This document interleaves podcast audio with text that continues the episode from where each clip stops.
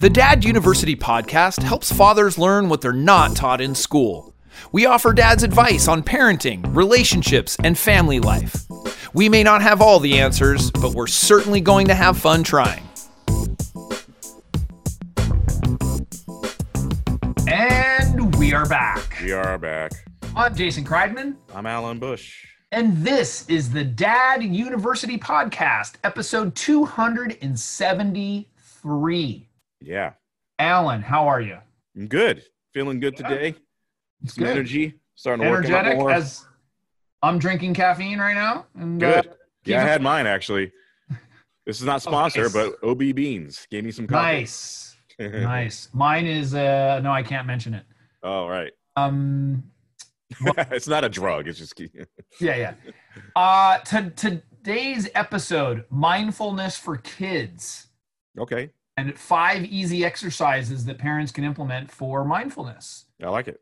Um, yeah, mindfulness has been something that I personally have been interested in for some time now. Yeah. Meditating for well over 15 years. Well, what's your definition of mindfulness? Well, that's what I'm going to tell you.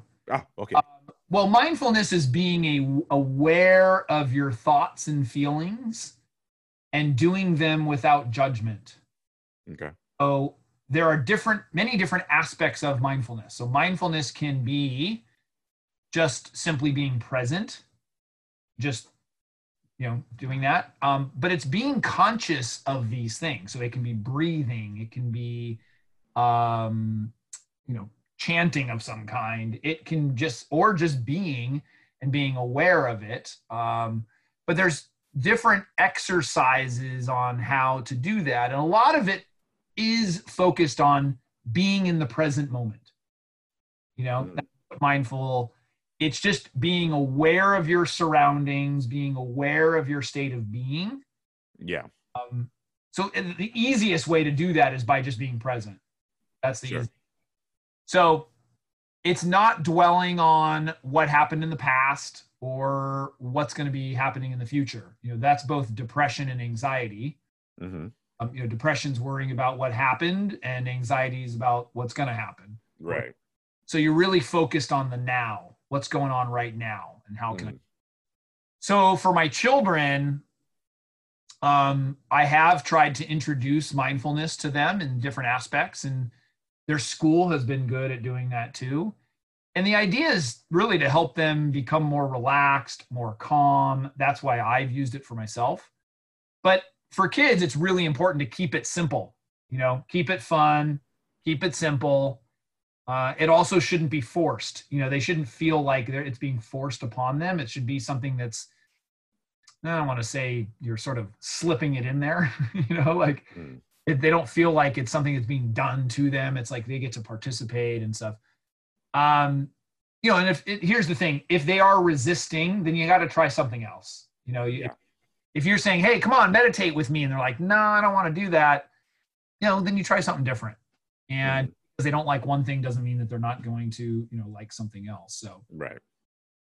um, so as we practice mindfulness, um, I want to go over five things. They're fun, they're easy. You can do them with your kids. Okay. Okay. Um, and I mean, there's benefits to it.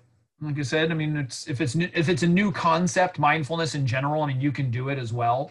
You know, these are things that we can do. So the first thing is coloring. Yeah. Good old coloring. Good old coloring. Actually, you know, it's funny. Um, a lot of there's a lot of adult coloring books now. You know, with you. Yeah. I my friend Adelaide. Actually, I'll give her a shout out. She made a a chakra mandala coloring book Yep. uh, from her artwork, and it was it was really cool. I was like, that's a really great idea. Yeah, And, um, uh, that's that's part of this too. It's um, it, it is a great way to just be in the present moment. Yeah. Um, you're not worrying, especially for your kids. You know, you're not worrying like about colors and like what makes sense and what's good and bad and staying in the lines and all that stuff. It's like it has nothing to do with that. Yeah. Just really coloring for enjoyment. And what it does is um, coloring removes external stimulation and distractions. So when a child sits down and they start coloring, they slow down You know, they focus on the present moment, and that's what mindfulness is. So basically, they are thinking about this little thing that they are coloring, you know, and that's what you're thinking about. And that is being in the present moment. So that in itself, coloring is mindfulness. Yeah. And what's great about it is that kids don't know that they're practicing mindfulness. Yeah, right. They are just having fun coloring. Mm-hmm. And there's no judgment about what's being colored. So, like, hey, is this a great picture? That like none of that matters. Yeah.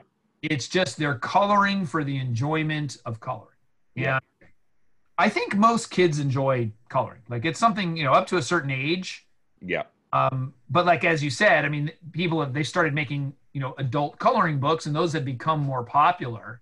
Yeah, and for that reason, it brings you back into the present moment. You're Totally. like I remember when I was a kid, I used to draw a lot, Mhm. and um and just things in my head, or I might look at a comic and try to emulate what it was, you know, drawing it, and it really does require you being in the present moment. Totally. you can't be distracted, and, and I, I, mean, I probably should do it more.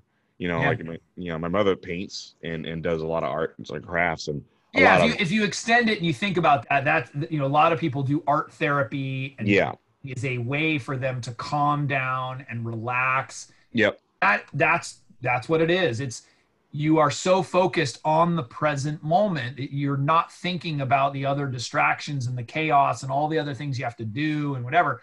So that's why for adults, a lot of them find that it's very therapeutic for them to do that, you know, and sit down and start painting and like they just get lost in that in that painting. yeah, So yeah for sure. That's that's part of it. Um i think if you have a teen or an older child it, it still can be a great way for them to relax and be present. Um it's really good you know for anyone at any age. So yeah, yeah. um the second time or second one i it's called i see i hear uh i've actually used this technique for myself when i find myself wandering and i i i'm consciously wanting to get back to the present moment so here's how it works you ask your child to notice three things with their eyes Okay. so they'll look around. Maybe they will see a chair. They see you. They see the dog. Um, and then you ask them to hear three things. Maybe they hear a noise, you know, from outside. They hear a fan blowing, the your voice, their own breathing, whatever. If they're too young, you know, you can help them along. Um, and the reason you do this is that the I see, I hear forces you again to be in the present moment. It switches your brain from thinking about something that either in the past or the future or whatever to the present because you have to be in the present to pay attention to it. Right. You have to be in the current situation in order to play.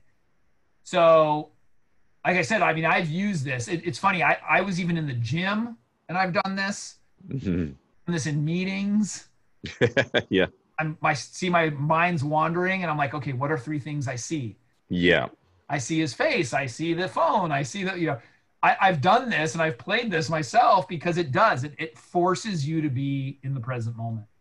I, you know, it's funny. I I think I've done this, but then I get I get lost in the thing I'm looking at. So a lot of times, what I'll do privately, and I probably shouldn't say this on the air or whatever, but um, if if I'm not interested in what's going on, I'll look at a, something with a lot of letters and see how many words I can make out of it.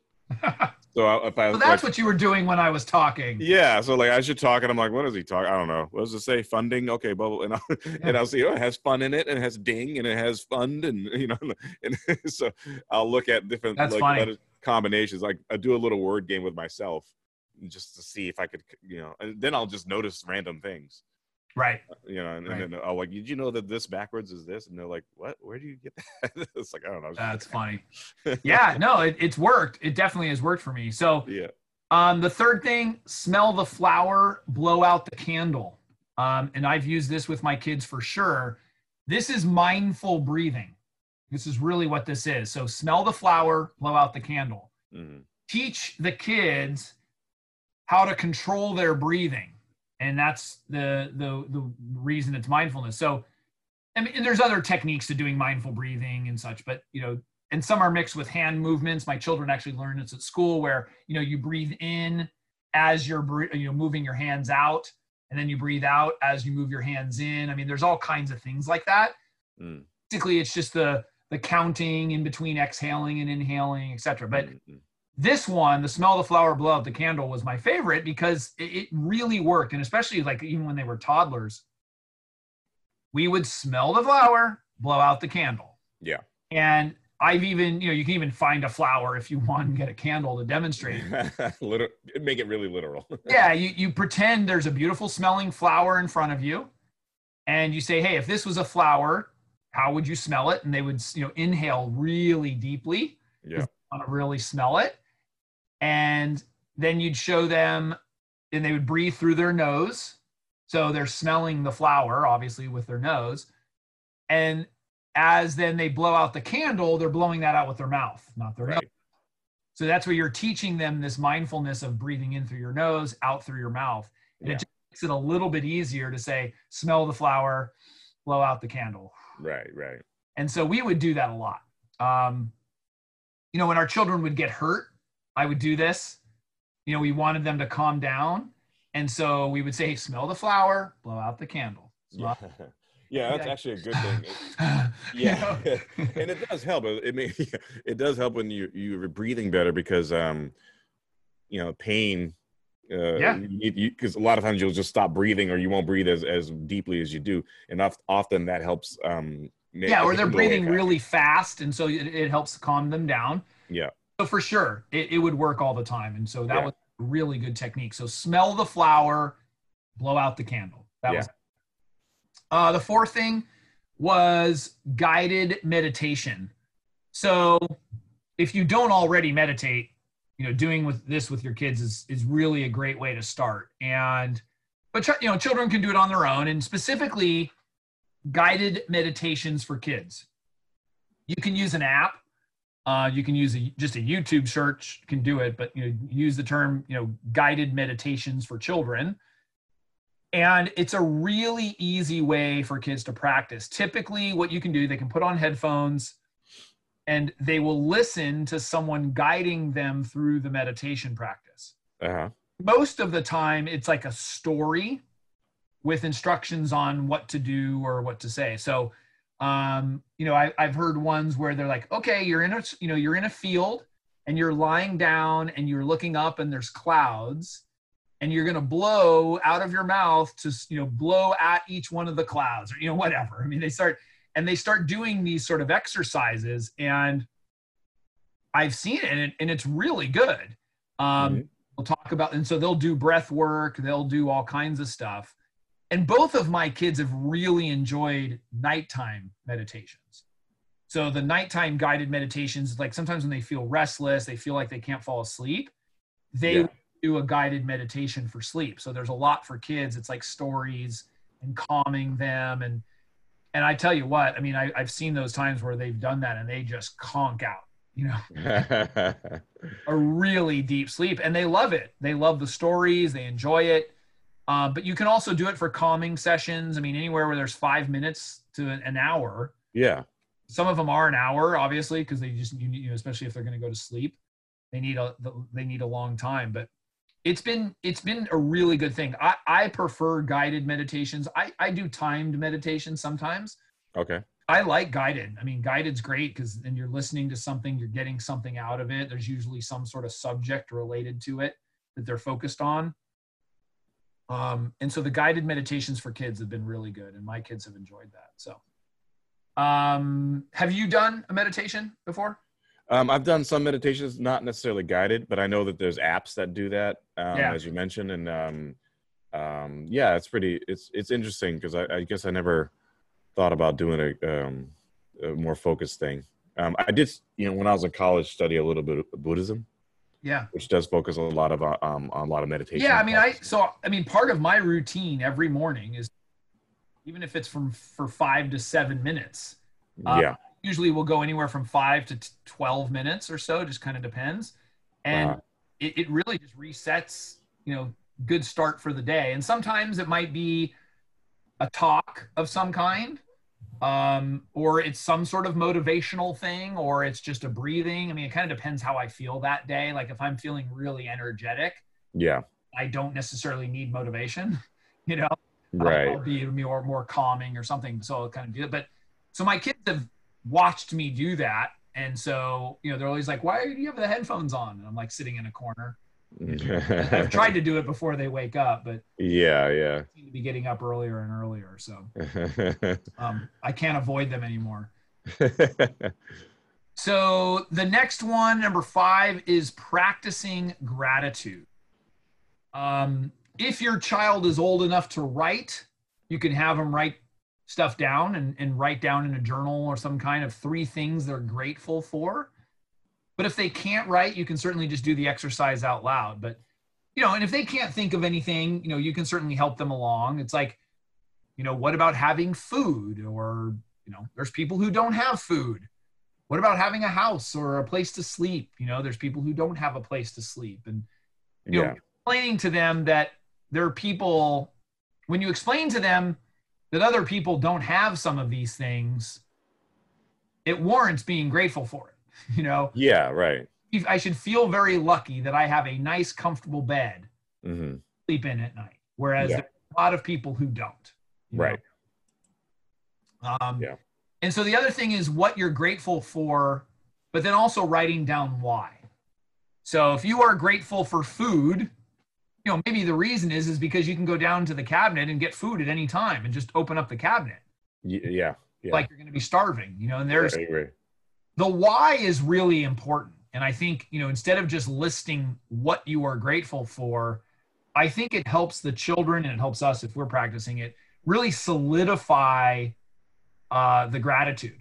It really solidifies, it forces us to think a little bit deeper about what it is and why it's important. So, you know, I, I think gratitude for children is important. I think it teaches, it, it fights us against selfishness, you know, entitlement, being spoiled. I mean, you know, part of it is you know, when the kids don't realize, and you know, we say it, it sounds like my parents, but like, or a just older generation of like, you know, you don't know how good you have it. yeah. Um, and they don't, you know, they don't see, if they don't see another perspective, they think that every child has their own room Right. or that every Or- child has an electric scooter. You know? Yeah. Or Like- internet. Yeah. I mean, Or I've got my the- own computer. Of, of course, every kid has their own computer. No, they yeah. don't. Yeah. It's You yeah, know, it is so- perspective. Those kind of perspectives and talking about that stuff so that they do know that they are very lucky to have these things and they should be grateful for them. So Yeah. I think that's, you know, that's a job as a parent. Um, you know, practicing mindfulness for me has been wonderful. I mean, my stress and anxiety, I think I've been able to use it to be more calm, to be more present in situations. And I think it does do the same for my kids. I feel like the, you know, whether they've done those breathing exercises, they do the mindful meditation. Um, I think there's many situations that would have probably been much more difficult if we if they didn't know that. They didn't know how to breathe properly or um, you know, even in the morning of just starting out with a couple minutes of quiet, you know, Yeah. Being quiet and resting. You know, that in itself can be mindfulness. So I hope these exercises are helpful. I mean, like, like these are things that I do, you know, or that my kids Yeah. have done. And so it's not hocus pocus. It's like they actually do work. Sure. But I'd love to hear from others of, you know, maybe some things that you've done or you've tried with your kids of different things of mindfulness. Um, what have you found helpful? What have you struggled with? So if Alan, they have any feedback, comments, or uh, questions, what should they do? They should email us at dad. Sorry, no. They should email us podcast at daduniversity.com um, and maybe hit us up on our social media channels, um, Dad Univ or Dad University, if you just look them up. And please go to the YouTube channel and subscribe to that and maybe even leave some comments there. Uh, a lot of great videos outside of the podcast as well. And if nothing else, please go to the podcatcher that you're listening to us on right now and leave a five star review or a thumbs up or whatever the thing that they have that will allow you to give your praise. And then uh, leave some comments. Actually, that really helps perpetuate the show. Awesome. Well, Alan, as always, thank you. Thank you. And we will see you next time. See you next time.